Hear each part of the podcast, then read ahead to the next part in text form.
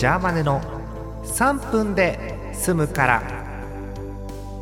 2020年5月29日金曜日の夜です。皆さんこんばんは。プレミアムフライデーナイトジャーマネです。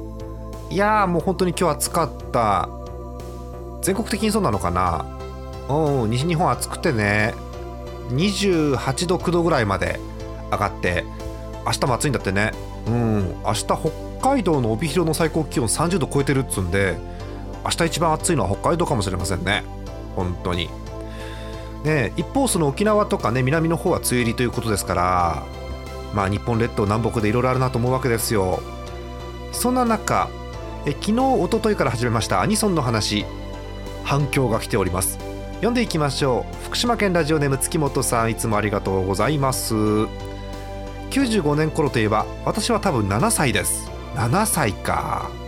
ざっくり調べましたがあずきちゃん戸部勇天才テレビくん内でやっていたアリス探偵局くらいしか記憶にありませんでした。見事に NHK ばかりですね。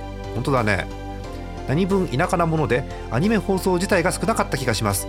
あずきちゃんの素敵な君とえ戸部勇のハートを磨くっきゃないは未だに色あせない名曲ですね。わかる。あのハートを磨くっきゃないは皆さんご存知 TOKIO の名曲ですよね。で素敵な君はえー、っと出てこない。ラズマタズ。そうラズマタズ。うん久々に発した日本語です。ラズマタズの名曲ですよね。何でもない何でもないですよね。懐かしいな。BS でやってたな。うんありがとうございます。そうこういうお便り。嬉しい。ね。もう一ついきましょう。え大阪府ラジオネーム会計アットマーク系のラさん。えアラサーラストラン中の方です。ありがとうございます。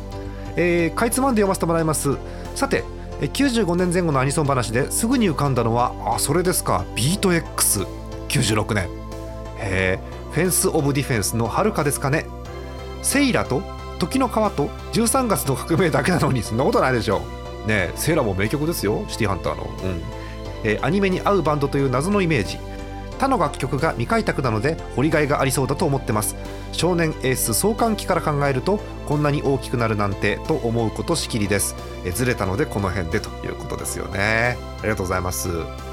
あとね今お便りはしょったんで飛ばした部分あるんだけどごめんここもね触れたいね。ガンダムといえば個人的にはロマンティックモードも。いやーロマンティックモードの話もしたいよね。お変な声になっちゃう。アニソンの話をずっとするだけのラジオとかやったらいいのかな、うん、ちょっと考えてみますね。明日はありきらです。おやすみなさい。